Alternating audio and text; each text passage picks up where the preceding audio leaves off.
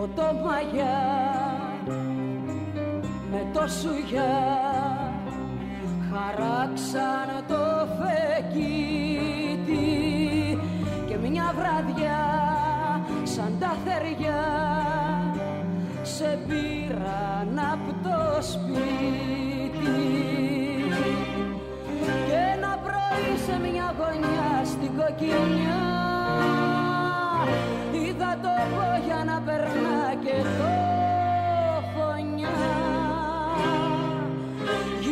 χρόνια μες στον κόσμο να τον βρω. Μα περπατούσε με το χάρι στο πλευρό. Και ένα πρωί σε μια γωνιά στην κοκκινιά είδα το για να περνά και το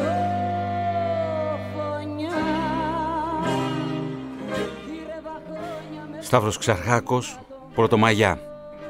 Δευτέρα, 1η Μαΐου 2023. Και γυρίζουμε το χρόνο πίσω.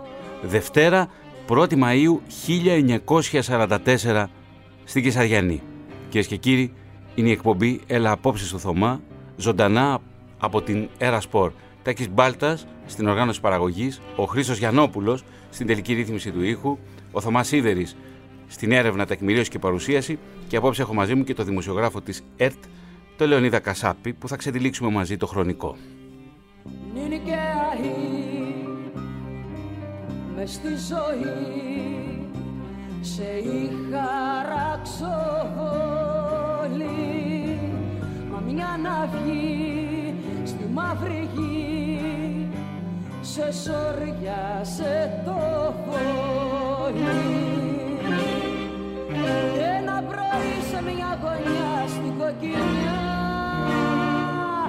Είδα το πόγια το ληστή και το φωνιά. Του είχαν δέσει στο λαιμό του μια τρεχιά και του πατάγαν το κεφάλι σαν οχιά. Και ένα πρωί σε μια γωνιά στην κοκκινιά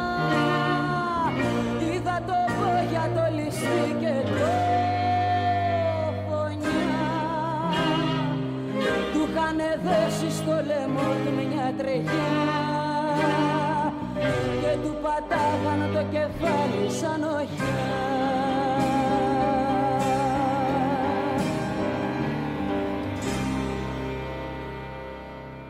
Η εκτέλεση των 200 στην Κεσαριανή έγινε την 1η Μαΐου του 1944, Δευτέρα όπως και σήμερα.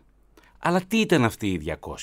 Ήταν απλώς αντιστασιακοί; Ήταν κομμουνιστές; Στην πλειονότητά τους ναι, ήταν κομμουνιστές. Ήταν ακροναυπλιώτες, εκτοπισμένοι από διάφορα ξενο... ξερονίσια, αρχικά στην ακροναυπλία, στη συνέχεια στο Χαϊδάρι και μετά στην Κεσαριανή. Και και κύριοι είναι μια εκπομπή μνήμης, όπου θα ακούσετε πολύ σημαντικές μαρτυρίες από το πολύτιμο αρχείο της ΕΡΤ. Για να ξετυλίξουμε όμως τη σημερινή ιστορία θα πρέπει να πάμε πίσω. Θα πρέπει να πάμε πολλά χρόνια πίσω από το 1944. Θα πάμε καταρχάς στην ακροναυπλία, εκεί που δημιουργείται το, ακρο... το κολαστήριο στο οποίο θα φυλακιστούν κατά τη διάρκεια της μεταξικής δικτατορίας κομμουνιστές από τα Ξερονήσια, του Αϊστράτη, της Ανάφης και της Φολεγάνδρου. Σύμφωνα με το χρονικό της ακροναυπλίας όπως καταγράφεται στην Αργολική Αρχαϊκή Βιβλιοθήκη Ιστορίας και Πολιτισμού η ιστορία ξεκινάει στις 23 Αυγούστου 1923. Οπότε κλείνουν οι φυλακές του Παλαμιδίου και οι κρατούμενοι μεταφέρονται στην Αίγινα και στην Αθήνα. 1925 ιδρύονται οι αγροτικές φυλακές της Στήρινθας. 1929 καθιερώνεται νομικά ως τρόπος εκτέλεσης αποκλειστικά ο τουφεκισμός. 1929 ψηφίζεται το ιδιώνυμο νόμος 42-49 25, 25 29 δίωξη όχι μόνο των πράξεων αλλά και κυκλοφορίας και μετάδοσης ιδεών που επιδίωκαν την ανατροπή του ισχύοντος κοινωνικού καθεστώτος. 1930 Ιούνιος. Κλείσιμο των φυλακών του Λεωνάρδου, κτίριο δίπλα από το βουλευτικό και μεταφορά των κρατουμένων στις αγροτικές φυλακές της Τύρινθας. Την ίδια χρονιά γκρεμίζεται το πλωστάσιο και μπαίνει ο θεμέλιος λίθος για το γυμνάσιο. Η γκυλοτίνα μεταφέρεται στο Εγκληματολογικό Μουσείο στην Αθήνα, που βρίσκεται μέχρι και σήμερα. Τέσσερα χρόνια αργότερα, 1934, λειτουργεί με ηλεκτρικό το κτίριο της Ακροναυπλίας. 30 Οκτωβρίου του ιδίου χρόνου και σύμφωνα με τα γενικά αρχεία του κράτους, η υπηρεσία ναυπλίου, ο πρώτος ποινικός κρατούμενος στις φυλακές με καταδίκη για την βορυχία περνά τις πύλες της Ακροναυπλίας. 13 Απριλίου του 1935, οι πρώτοι πολιτικοί κρατούμενοι οδηγούνται στη φυλακή. Πρόκειται για τους βενιζελικούς αξιωματικούς που συμμετείχαν στο λεγόμενο πραξικόπημα ενάντια στον Κονδύλι. Το αποτυχημένο πραξικόπημα έγινε την 1η Μαρτίου του 1935. Συνολικά φυλακίστηκαν στην Ακροναυπλία 206 αξιωματικοί. Η εκαθάριση των βενιζελικών αξιωματικών στο στρατό και στην αστυνομία με το λεγόμενο πραξικόπημα Κονδύλι έπαιξε κομβικό ρόλο τα επόμενα χρόνια σε σχέση με τον εμφύλιο, όπως καταγράφεται άλλωστε και στα γενικά αρχεία του κράτους υπηρεσία ναυπλίου. 18 Σεπτεμβρίου 1936 και δημοσιεύεται ο αναγκαστικός νόμος 117 περιμέτρων καταπολέμησης του κομμουνισμού και των συνεπειών, ακολουθώντας το πνεύμα του ιδιονύμου. Την ίδια χρονιά, προβληματισμός για τις φυλακές και το διαχωρισμό ανάμεσα σε διαφορετικές κατηγορίες φυλακισμένων. Ο Γλυκοφρίδης, γενικός επόπτης φυλακών, προτείνει τη δημιουργία φυλακής μόνο για κομμουνιστές, ώστε να μην επηρεάζουν πολιτικά τους ποινικούς κρατουμένους. Αναγκαία σημείωση. Ο Γλυκοφρίδης ήταν ο παδός του Αδόλφου Χίτλερ. 3 Φεβρουαρίου του 1937. Έναρξη λειτουργίας φυλακών ακροναυπλίας. Συμπίπτει με το μεταξικό καθεστώς. Η άποψη του Μανιαδάκη ήταν να βρίσκονται σε διαφορετικούς χώρους των πολιτικών με τους ποινικούς κρατουμένους χωρίς επαφή. Πώς όμως ήταν το κτίριο της ακροναυπλίας; 330 σκαλιά οδηγούν από τα σκαλοπάτια στη φυλακή μέχρι την πύλη του Σαγκρέδου. Περνάμε έναν χώρο σαν τούνελ και φτάνουμε σε ένα επίπεδο όπου βρίσκονται τα μονόροφα κτίρια της φυλακής. Περνώντας τη σιδερένια πόρτα, βγαίνουμε σε ένα μεγάλο ανηφορικό προάβλιο που περιβάλλεται από μάνδρα. Στο βάθος βρίσκεται το κτίριο των φυλακών. Όταν πρωτοειδρύθηκαν οι φυλακές, υπήρχε μια ταμπέλα που έγραφε «Κομμουνιστικέ φυλακαία ακροναυπλία και έπειτα από διαμαρτυρίες των πολιτικών κρατουμένων ότι δεν είναι φυλακισμένοι αλλά εξόριστοι, άλλαξε η πινακίδα και έγινε στρατόπεδων συγκεντρώσεως κομμουνιστών ακροναυπλίας. Η είσοδος του κτηρίου ήταν θολωτή και η πόρτα μεγάλη και ξύλινη.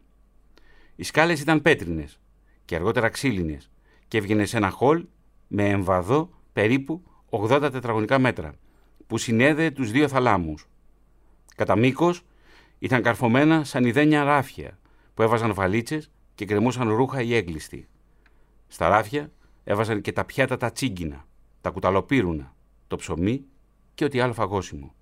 Νυπτήρες και τουαλέτες υπήρχαν σε πρόκτισμα. Σε κάθε θάλαμο διακρίνονταν τέσσερις σειρές ράτζα, δύο-δύο, κολλητά, με μία απόσταση ανάμεσα στις διάδες περίπου 25 εκατοστά. Κάθε θάλαμος φιλοξενούσε από 140 έως 150 εξορίστους. Οι θάλαμοι δεν διέθεταν καμία θέρμανση. Η θέα ήταν και αυτή ένα πρόβλημα. Νεκροταφείο ζωντανών, όπως τη χαρακτήρισε ο Μανώλης Γλέζος. Πριν λοιπόν φτάσουμε στην Κεσαριανή, εκείνη τη Δευτέρα, της 1ης Μαΐου του 1944, είναι αναγκαίο να ξετυλίξουμε την ιστορία από την αρχή. Και η αρχή γράφεται στην ακροναυπλία. Και τώρα, Σωτηρία Μπέλου, σκοπευτήριο. Εκείνη τη Δευτέρα, το 1944, στη Κεσαριανή δεν φύτρωναν παπαρούνες. Η Κεσαριανή έγινε κόκκινη, όχι όμως από τα λουλούδια της Άνοιξης, αλλά από το αίμα των 200 ανθρώπων που δολοφονήθηκαν εν ψυχρό από τους Ναζί εκείνη τη Δευτέρα.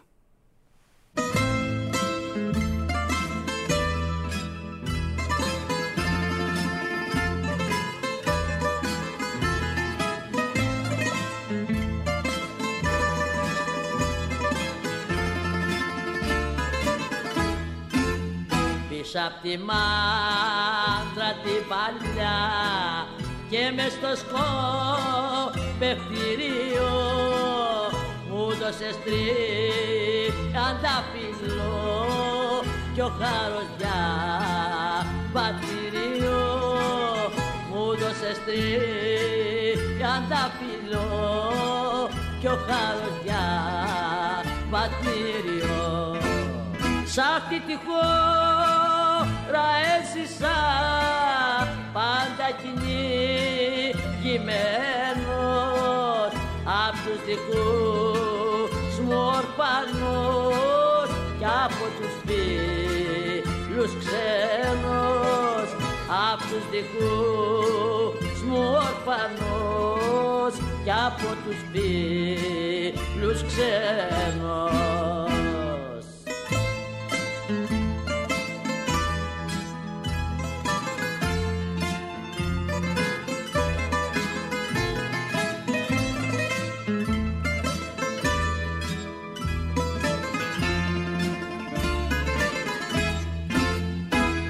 αλλάζουν τα τραγουδιά μου και πνίγονται τα λόγια.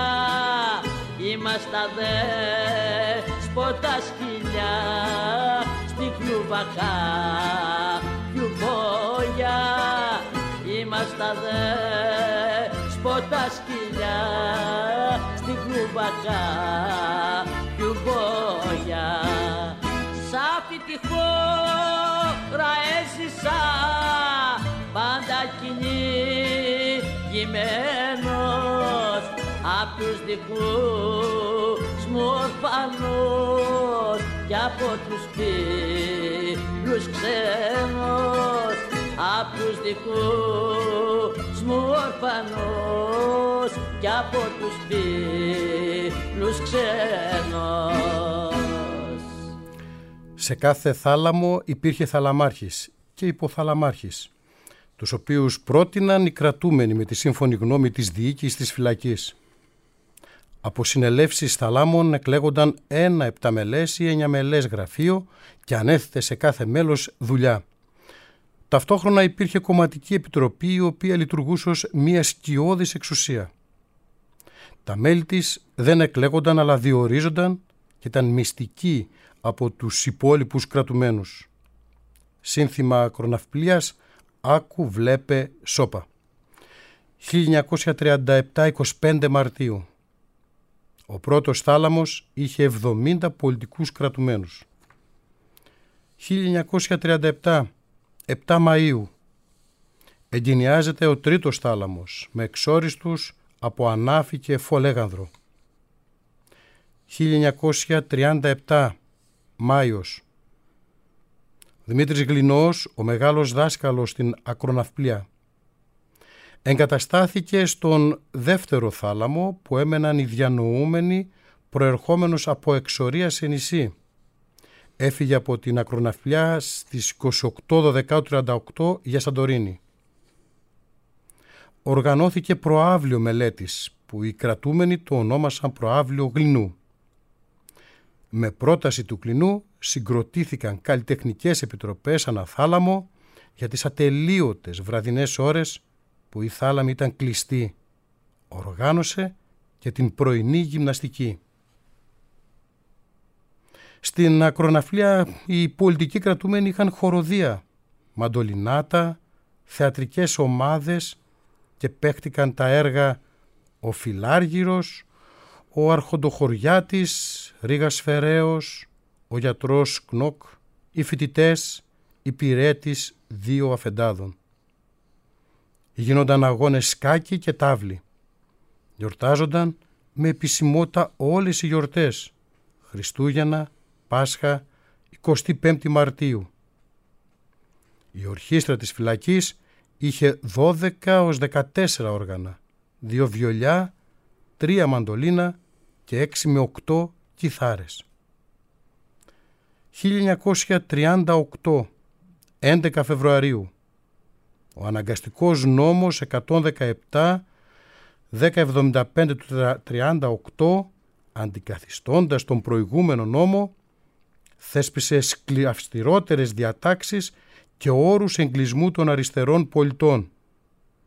Λίγους μήνες αργότερα, τον ίδιο χρόνο, 4 Αυγούστου, το Ναύπλιο γιορτάζει τα δύο πρώτα χρόνια της δικτατορίας του Μεταξά και οι φωνές και τα τραγούδια ακούγονται μέχρι την ακροναυπλία, σύμφωνα με την περιγραφή του εγκλήστου Πορφύρη. Στα τέλη του 1940, 70 χωροφύλακες φυλάνε τη συγκεκριμένη φυλακή. Με την έναρξη του πολέμου και μετά από διαβήματα κρατουμένων, κατασκευάστηκε καταφύγιο στην ακροναυπλία από εργολάβο. 29 Οκτωβρίου 1940 υπόμνημα στην κυβέρνηση από τους εγκλήστους προκειμένου να σταλούν οι κρατούμενοι στο μέτωπο να πολεμήσουν. 6 Νοεμβρίου του ιδίου χρόνου, δεύτερο υπόμνημα για να πάνε οι κρατούμενοι στο μέτωπο. 13 Νοεμβρίου 1940, τρίτο υπόμνημα, χωρίς όμως καμία απάντηση. Το γράμμα που στέλνουν οι κρατούμενοι. Ανοιχτό γράμμα προς τον κύριο Υφυπουργό Δημόσιας Ασφάλειας Αθήνας. Οι Ιταλοί φασίστες επιδρομής, χωρίς προσχήματα, ξετσίποτα και δολοφονικά, εξαπέλυσαν τον πόλεμο και τις ορδές τους, προκειμένου να εξαφανίσουν την ανεξαρτησία της χώρας μας και να υποδουλώσουν τον ελληνικό λαό με τη φωτιά και το σίδερο. Σύσσωμος όμως ξεσηκώνεται ο ελληνικός λαός για να υπερασπίσει την ανεξαρτησία του και την ύπαρξή του με την απόφαση να ζήσει ελεύθερος και να πεθάνει. Ο πόλεμος αυτός, υπέρ ακεραιότητας και της ανεξαρτησίας της χώρας μας που τον διευθύνει σήμερα η κυβέρνηση μεταξά, είναι πόλεμος εθνικοαπελευθερωτικός και συγκεντρώνει τις συμπάθειες των εργαζομένων όλου του κόσμου. Σήμερα, για τον καθένα που πονάει τον τόπο του, ένα είναι το καθήκον του. Να δώσει όλες του τις δυνάμεις, να πολεμήσει με τα νύχια και με τα δόντια του για τη συντριβή του φασίστα επιδρομέα, για τη νίκη του ελληνικού λαού. Το αμήλικτο κτύπημα των πρακτόρων του Μουσολίνη στο εσωτερικό της χώρας μας είναι μια απαραίτητη προσπάθεια για τη νίκη του ελληνικού λαού. Ιωάννης Ιωαννίδης, στέλεχος του Κομμουνιστικού Κόμματος Ελλάδας, πρώην βουλευτής, Κώστας Θέος, τέος στέλεχος του Κομμουνιστικού Κόμματος Ελλάδας και επίσης πρώην βουλευτής. Ναύπλιο 6 Νοεμβρίου 1940. Ένα χρόνο αργότερα, 1941, οι, οι τραυματισμένοι Ιταλοί στρατιώτες νοσηλεύονται στο στρατιωτικό νοσοκομείο στην Ακροναυπλία. Από τις 2 Ιανουαρίου του 1941 έως και τις 7 Απριλίου οι Ιταλοί φαντάροι που πέθαναν στο στρατιωτικό νοσοκομείο ήταν 10. Οι Ιταλοί εχμάλωτοι ήταν φυλακισμένοι στα κτίρια με την ονομασία «Πέντε αδέλφια». 28 Απριλίου 1941 και οι Γερμανοί καταλαμβάνουν τον Ναύπλιο. Οι λιγοστοί χωροφύλακες που είχαν παραμείνει στη θέση τους παραδίδουν τους πολιτικούς κρατουμένους στους Γερμανούς. Οι κρατούμενοι απαιτούν να κατέβει η γερμανική σημαία από την ακροναυπλία με το επιχείρημα ότι μπορεί να θεωρηθεί από τους Άγγλους στρατόπεδο και να αποβαρδιστεί. Οι Γερμανοί παρέδωσαν τη φύλαξη της ακροναυπλίας στους Ιταλούς. Με, Ιταλή, με Ιταλική διοίκηση, οι Έλληνες χωροφύλακες έμειναν στη θέση τους και φύλαγαν τους πολιτικούς κρατουμένους. Τον επόμενο μήνα, το Μάιο, απελευθερώθηκαν 27 κρατούμενοι της ακροναυπλίας με παρέμβαση του βούλγαρου πρεσβευτή με το επιχείρημα ότι ήταν Σλαβομακεδόνες. 1942, Μάρτιος. Η πρώτη παρουσία ενίσχυσης από τον Ερυθρό Σταυρό με τρόφιμα για τους κρατουμένους. Μοίρασαν ένα κιλό στον κάθε κρατούμενο, σταφίδα, φιστίκια, φασόλια. Και η ιστορία συνεχίζεται καθ' όλη τη διάρκεια της κατοχής. Μέχρι την παράδοση των πολιτικών κρατουμένων στους Γερμανούς Ναζί. Και αυτή είναι μια ίσως από τις πιο μελανές σελίδες της σύγχρονης ελληνικής ιστορίας.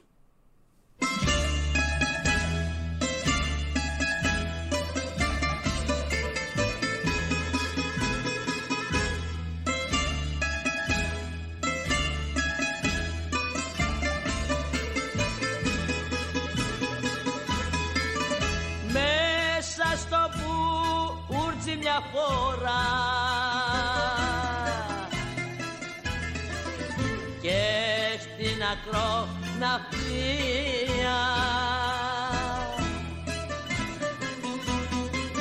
Σε βρήκα που ζωγραφίζες. Στο στήθος σου δυο πλοία.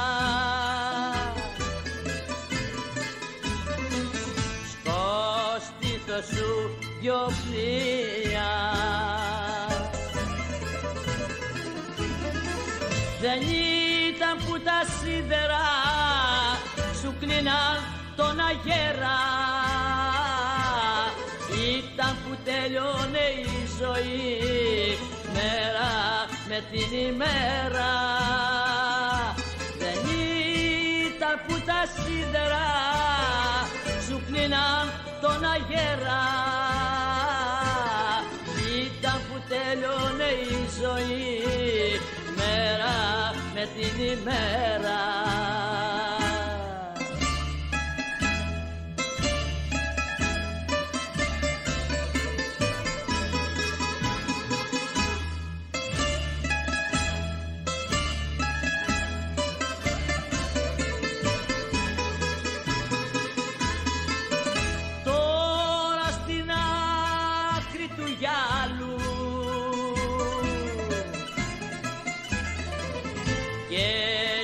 Δεν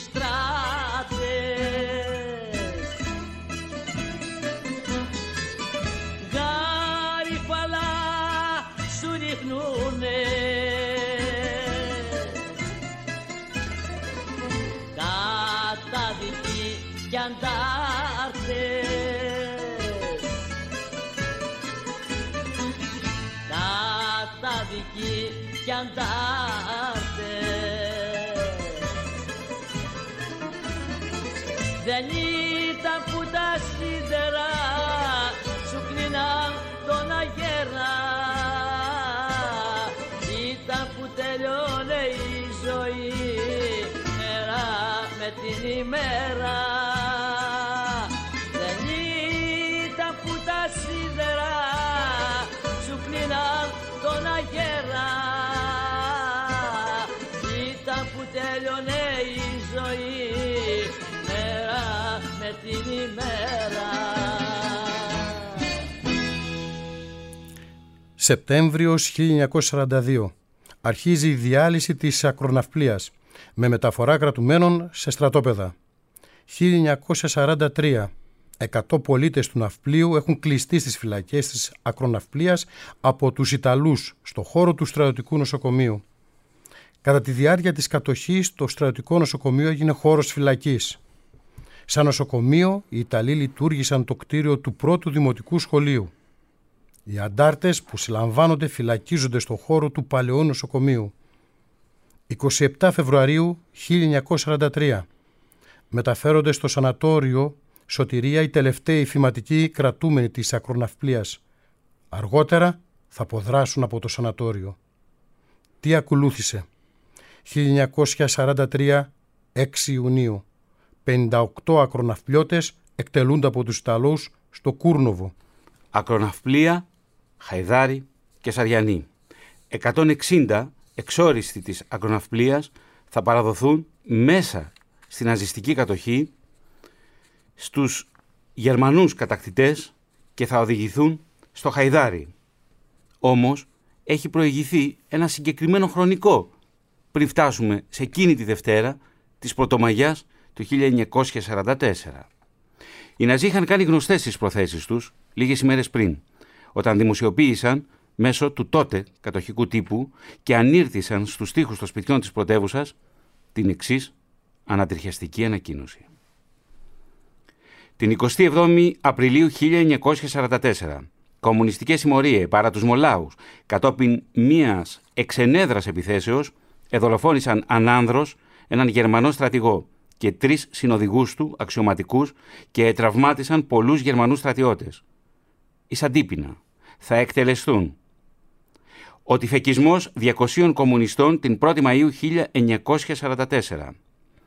Ο τυφεκισμός όλων των ανδρών, τους οποίους θα συναντήσουν τα γερμανικά στρατεύματα επί της οδού Μολάων προς Πάρτιν έξωθη των χωρίων. Υπό την εντύπωση του κακουργήματος τούτου, Έλληνες εθελοντέ εφώνευσαν αυτοβούλος 100 άλλους κομμουνιστάς. ο στρατιωτικός διοικητής Ελλάδας. Και μία διευκρίνηση. Στην ανακοίνωση αυτή της ναζιστικής διοίκησης, όταν μιλά για Έλληνες εθελοντές, καταλαβαίνουμε ότι πρόκειται για ταγματασφαλίτες. Πάμε στο Χαϊδάρι.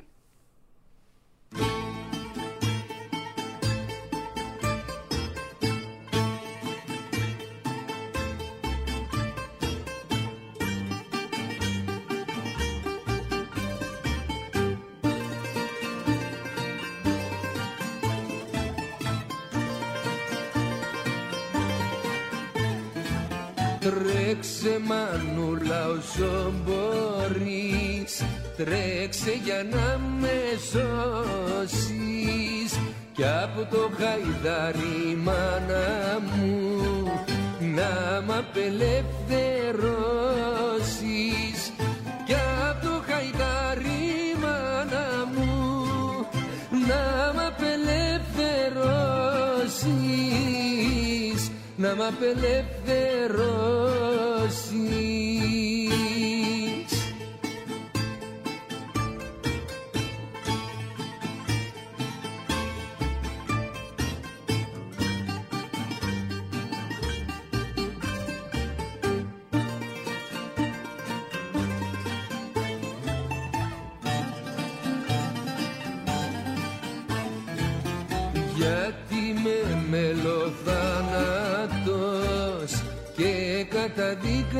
καταδικασμένος δεκαεφτά χρονό παιδί στα σίδερα κλεισμένος.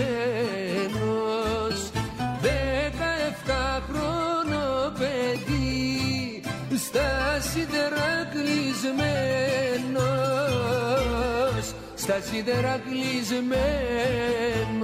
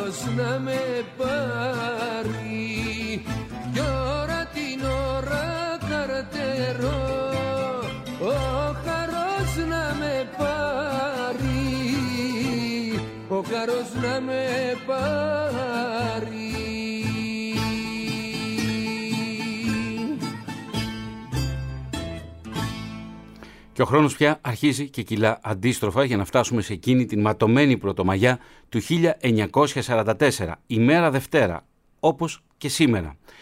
Πάμε στο Χαϊδάρι και δίνουμε το λόγο στους επιζήσαντες από την εκτέλεση των 200 και ακούμε πρώτα τον Θανάση Μερεμέτη.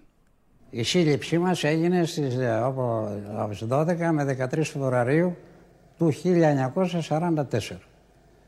Ε, Έσπασαν την πόρτα του δωματίου μου και επικεφαλής του Δούκα, του, όπως έχω πει,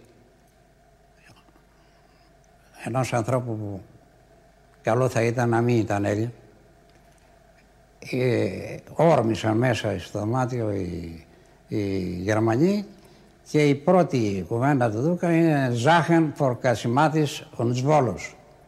Τα βιβλία μου, διότι εγώ μετά τη φιλολογία σπούδασα νομικά, ήταν πολύ φυσικά να είχε δοθένος ότι και.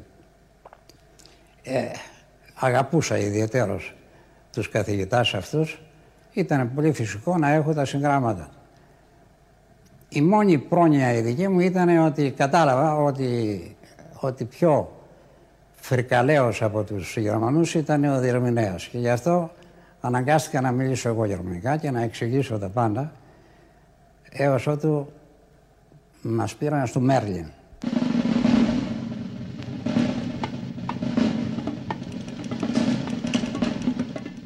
Μέρλιν ήταν ο προθάλαμος του Χαϊδαριού. Εκεί έγιναν τα περισσότερα βασανιστήρια και ακριβώς αυτή η διέστησή μου ότι θα ήταν καλύτερα να επικοινωνήσω απεδείχθη σωστή.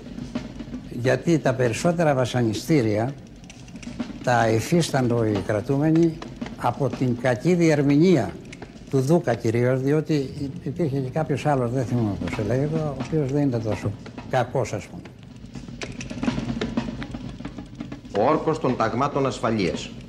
Ορκίζομαι εις των θεών των Άγιων τούτων όρκων ότι θα υπακούω απολύτως εις τας διαταγάς του ανωτάτου αρχηγού του γερμανικού στρατού Αδόλφου Χίτλερ. Θα εκτελώ πιστός απάσαστας ανατιθεσομένας μη υπηρεσίας και θα υπακούω ανεφόρον εις τας διαταγάς των ανωτέρων μου. Γνωρίζω καλώς ότι δια μία αντίρρηση εναντίον των υποχρεώσεών μου, τας οποίας δια του παρόντος αναλαμβάνω, θέλω τιμωρηθεί παρά των γερμανικών στρατιωτικών νόμων.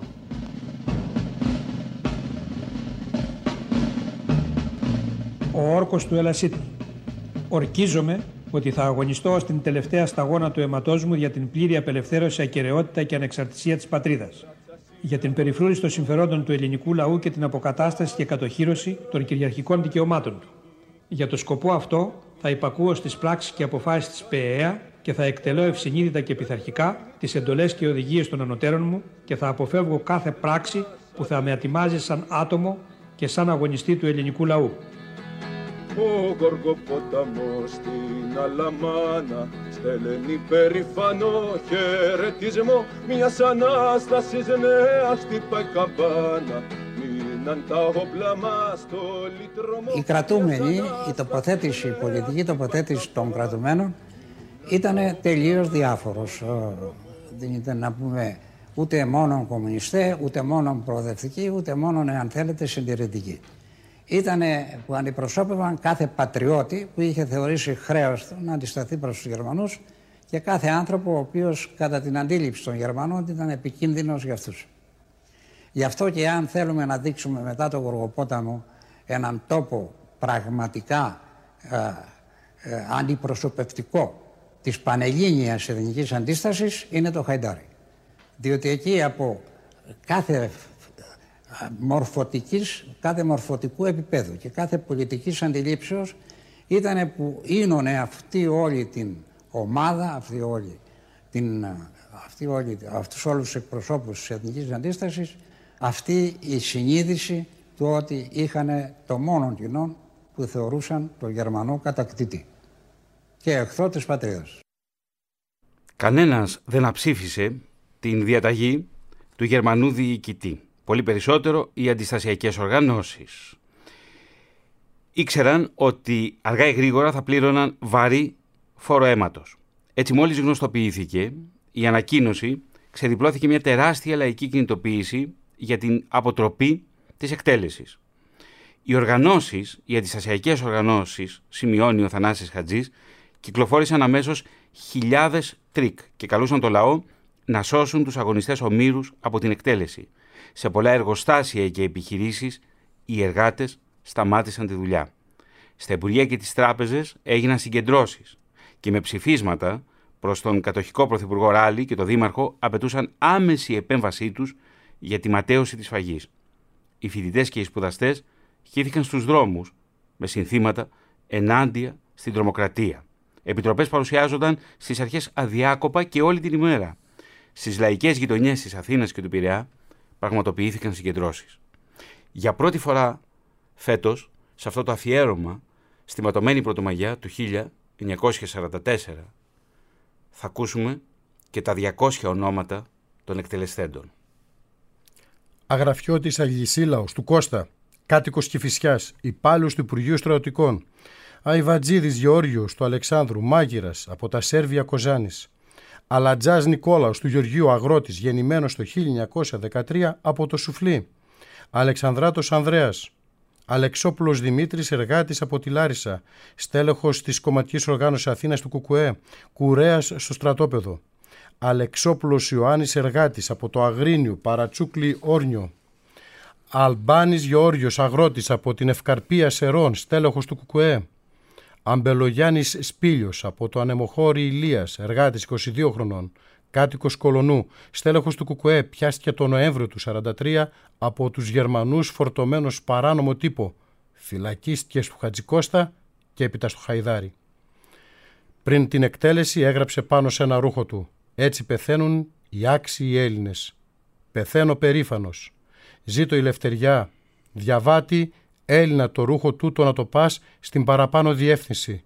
Είναι η στερνή επιθυμία ενός ανθρώπου που ξέρει να πεθαίνει για τη λευτεριά. Ζήτω ο ελληνικός λαός. Αναστασιάδης Ελευθέριος, δικηγόρος από την Κρήτη, κάτοικος Αθήνας, ανάπηρος της Αλβανίας με ακροτηριασμένα τα δυο του πόδια, στέλεχος του Κουκουέ. Αναστασιάδης Παναγιώτης, Γάσπαρης, οικοδόμος, πρόσφυγας ποντιακής καταγωγής, κάτοικος Καλυθέας, υποψήφιος βουλευτής Αττικής με το ενιαίο μέτωπο εργατών αγρότων Ελλάδος στις εκλογές του 35. Ανδρεάκης Γεώργιος, Ανδρεάκης Πέτρος, Ανδρώνης Πέτρος Τσαγκάρης, από το Ήτυλο Μάνης, κάτοικος Αθήνας. Ανουσάς Ιωάννης, μαθητής, κάτοικος Αθήνας, στέλεχος του Κουγάη και της ΕΠΟΝ. Αντωνέλης Ιγνάτιος, ηλεκτρολόγος. Γεννήθηκε στο Μανταμάδο, Λέσβου το 1903, στέλεχος του Κουκουέ. Το 1936 εξορίζεται στην Ανάφη.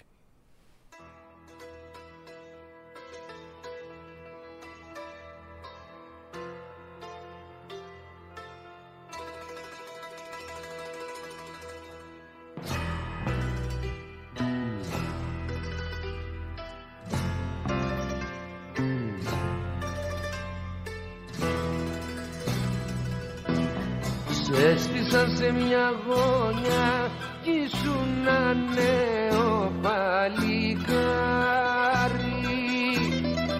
Έστησαν σε μια γωνιά κι ήτανε τέσσερι φαντάρι. Έστησαν σε μια γωνιά και σημαδεύαν την καρδιά σου έστησαν σε μια γωνιά κι ήταν πρωί και παγωνιά.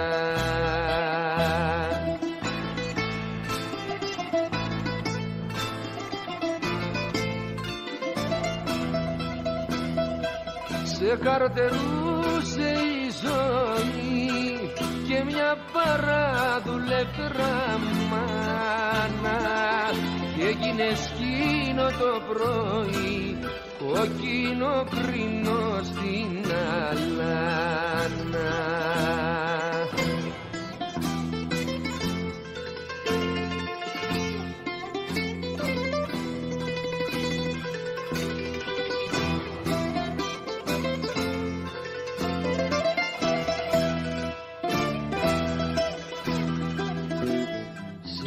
έστησαν σε μια γωνιά και κλαίγει η μοίρα σου παρέχει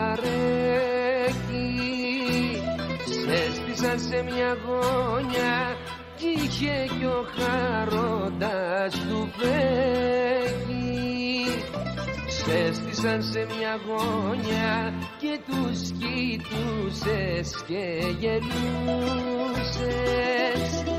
Έστησαν σε μια γωνιά κι ήταν πρωί και παγωνιά.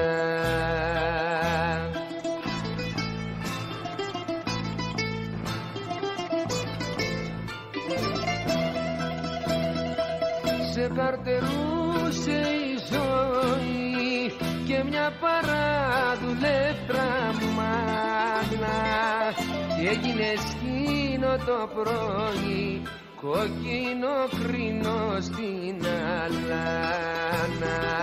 Σε καρτερούσε η ζωή και μια παράδουλευτρα μάνα. Και έγινε σκήνο το πρωί κόκκινο κρίνο στην αλάνα.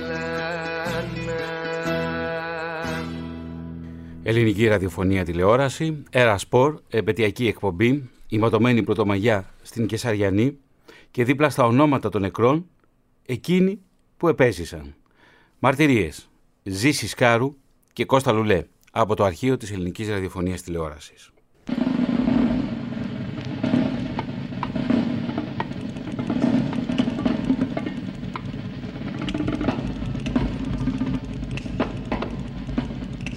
Το Χαϊδάρι Βέβαια, είναι ένα προάστιο στα δυτικά της Αθήνας.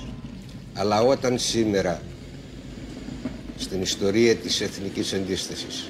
Λέμε Χαϊδάρη, εννοούμε το χιτλερικό στρατόπεδο που βρίσκεται στους λόφους βορεινά του προαστίου, βορεινά της οδού Καβάλας.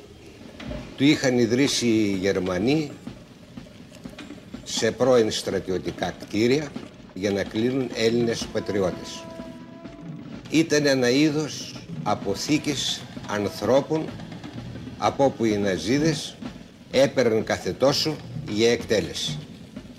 Μια από αυτές τις εκτελέσεις, η πιο μαζική, ήταν εκείνη των 200 της Πρωτομαγιάς το 1944 που έμεινε γνωστή ως εκτέλεση των 200 ακροναθλητών δηλαδή κομμουνιστών που ήταν καρατούμενοι από τον καιρό της μεταξικής δικτατορίας ακόμα στις φυλακές της ακροναυπλίας. Εγώ στο Χαϊδάρι βρέθηκα από τις 11 του Γενάρη του 1944 ως τα τέλη του Μάη του 1944 οπότε με μετέφεραν στις κλούβες του τρένου. Η κλούβα ήταν ένα ανοιχτό βαγόνι, πλατφόρμα όπως τη λέγαμε εμείς, με σειρματόπληγμα που οι Γερμανοί το έβαζαν μπροστά από τις μηχανές των τρένων.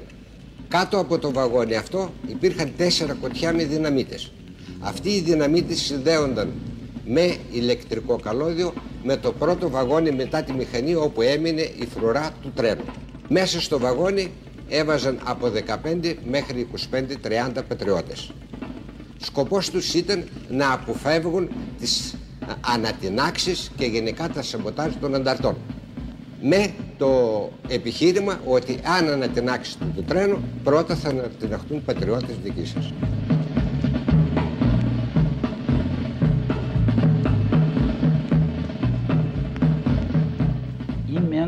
Από τους πρώτους που μεταφερθήκαμε και ιδρύθηκε το στρατόπεδο Χαϊδαριού. Μεταφέρθηκα στο Χαϊδάρι με άλλους 300 μαζί από το στρατόπεδο της Λάρισας που ήταν τότε στο αεροδρόμιο της Λάρισας. Ήμασταν, να μην πω όλοι, αλλά σχεδόν όλοι ακροναφλιώτες. Ήταν κάμπος κάνα δυο δεκαριές εξόριστοι από διάφορα νησιά κομμουνιστές και αυτοί και σκεφτήκαμε να επικοινωνήσουμε το κόμμα να έρθει ο Ελλάς να χτυπήσει και να με ελευθερώσει. Για να γίνει αυτό που να πάει κάποιος πάλι στο νοσοκομείο. Και αυτή τη φορά πάλι σημαίνει ο κλήρος.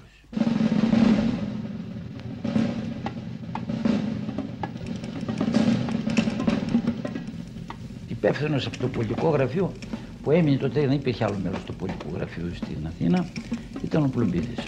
Με ειδοποιεί λοιπόν ο Πλουμπίδης ότι Κώστα, δεν με λέγανε Μπαρμπακώστα τότε, μου λέει Κώστα δεν πρόκειται να γίνει τίποτα. Γιατί ο Ραντόμψη που πήγε διοικητής διέταξε και το οχύρωσαν τους τρόπους, το χειρόνων. Άρα δεν μπορεί να χτυπήσει ο Ελλάς. Άρα δεν χωράει τέτοιο πράγμα.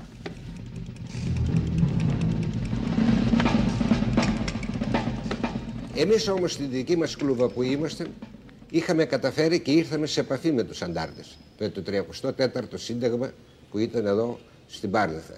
Μέσω της οργάνωσης Ελευσίνας. Και στέλναμε και σημειώματα έξω. Σημείωμα πότε περνάει η κλούβα, αν είναι καλή ή δεν είναι καλή η φρουρά, διότι η φρουρά της κλούβας αποτελούνταν από στρατιώτες. Και τύχει να είναι και καλύτερη και χειρότερη. Και όχι μόνο αυτό, αλλά παίρναμε και δελτίο της αντίστασης και εκεί μαθαίναμε την πορεία του πολέμου τότε και της αντίστασης. Αυτό βοήθησε πολύ. Το επικίνδυνο σημείο, το περισσότερο επικίνδυνο σημείο δεν ήταν μία ε, επίθεση από μέρος των ανταρτών, αλλά ήταν ένα τυχαίο γεγονός. Δηλαδή με τις μανούβρες που έκανε το τρένο σε κάθε σταθμό να μαγκώσουν αυτά τα ηλεκτροφόρα σύρματα και να γίνει ανατείναξη. Ή την ώρα που πήγαινε ο Γερμανός και έβαζε στην πρίζα το ηλεκτρικό σύρμα. Αυτό, το, αυτό ακριβώς, αυτή η περίπτωση συνέβη και στο σταθμό της Κορίνθου με την κλούβα της Τρίπολης όπου 25 άνθρωποι ανατινάχτηκαν στον αέρα.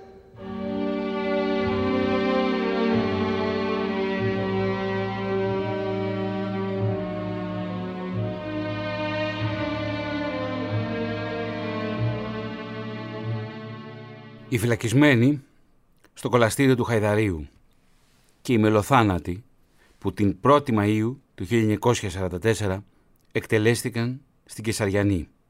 Αντωνιάδης Αθανάσιος, Αποστολίδης Στάθης από την Αθήνα, Αποστολίδης Στάσος, εργάτης, επίσης από την Αθήνα. Στην Ανάφη, όπου ήταν εξόριστος, εικονογραφούσε την εφημερίδα Αντιφασίστας που εξέδιδαν οι εξόριστοι. Βαγενάς Απόστολος του Γεωργίου, καπνεργάτης, από την Ιγρήτα Σερών, στέλεχος του Κομμουνιστικού Κόμματος, συνδικαλιστής στο Σωματείο Καπνεργατών, εξόριστος στην Ανάφη και αργότερα στην Ακοναυπλία.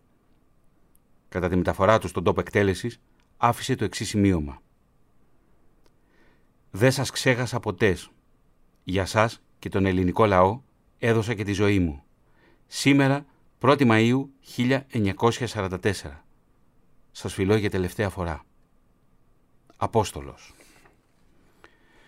Βαλασόπουλος Βαλάσης ή Βλάσης, εμποροϊπάλληλος. Από τα Αρφαρά Καλαμάτας, κάτοικος Αθήνας. Συνελήφθη το 1938 και μεταφέρθηκε στην Ακροναυπλία.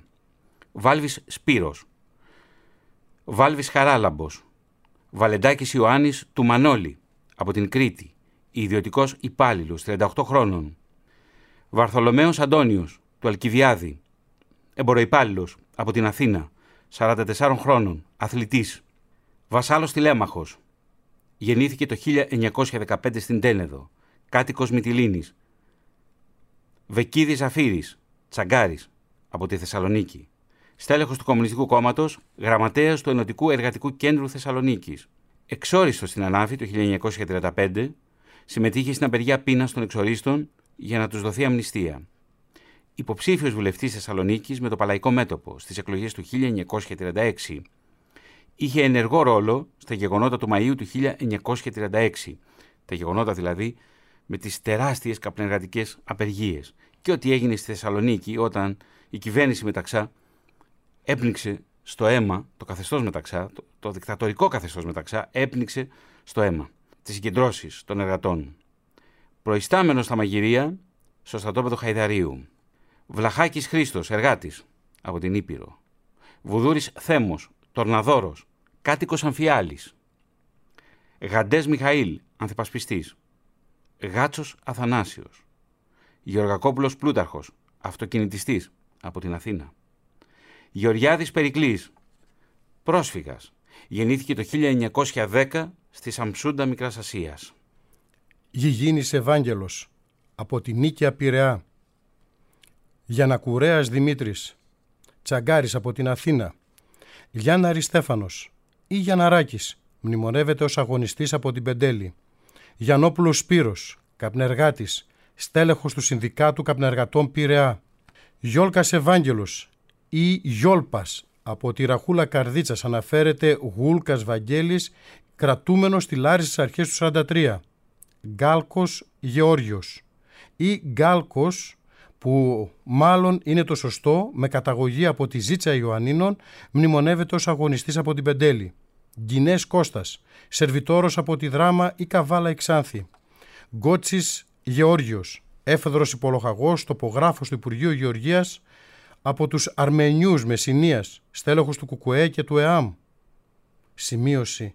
Ο Φλούτζης τον είχε ακροναυπλιώτη χωρίς να διευκρινίζει πότε κρατήθηκε εκεί. Γούτας Γεώργιος ή Γούσας νεολαίος. Δαλδογιάννης Σταμάτιος.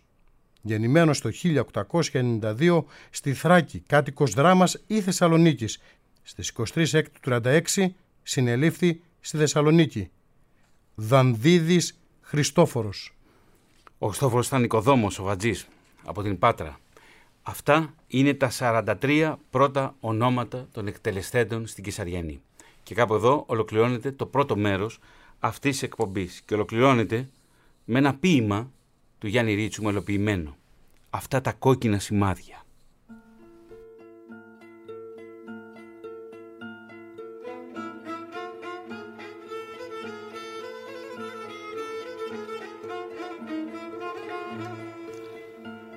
Αυτά τα κόκκινα σημάδια στους τοίχους μπορεί να είναι και από αίμα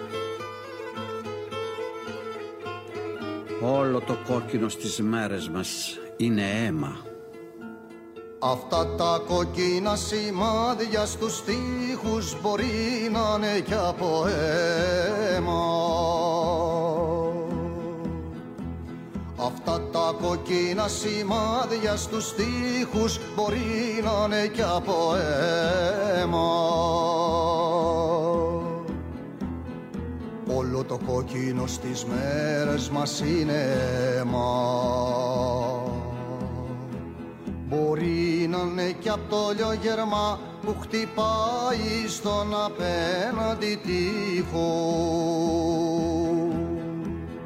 Κάθε δίλη τα πράγματα κοκκινίζουν πριν σβήσουν και ο θάνατος είναι πιο κοντά Έξω από τα κάγκελα είναι οι φωνές στο παιδιό και το σφύριγμα του τρένου. Τότε τα κελιά γίνονται πιο στενά και πρέπει να σκεφτείς το φως ένα κάμπο μες στάχια και το ψωμί στο τραπέζι το φτωχό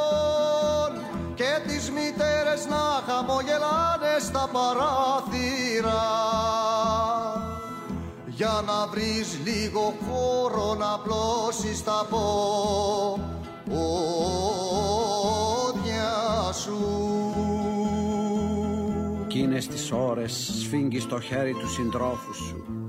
Γίνεται μια σιωπή γεμάτη δέντρα. Γίνες τις ώρες φύγεις στο χέρι του συντρόφου σου Γίνεται μια σιωπή γεμάτη δέντρα. Το τσιγάρο κομμένο στη μέση. κομμένο στη μέση. Γυρίζει από στόμα σε από στόμα στόμα σε στόμα. Όπως ένα φανάρι που ψάχνει το δάσος.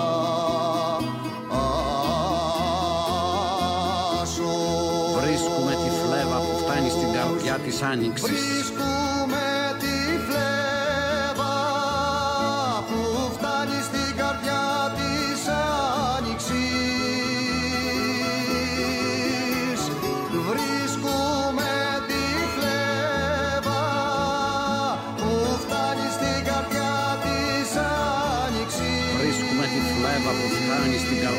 άνοιξης Χαμογελάμε, χαμογελάμε, χαμογελάμε.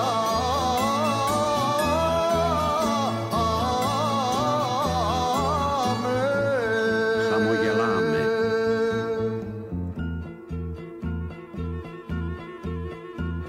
Αυτά τα κοκκίνα σημάδια στους τοίχους μπορεί να είναι για ποέμα τα κοκκίνα σημάδια στους τοίχους μπορεί να είναι κι από αίμα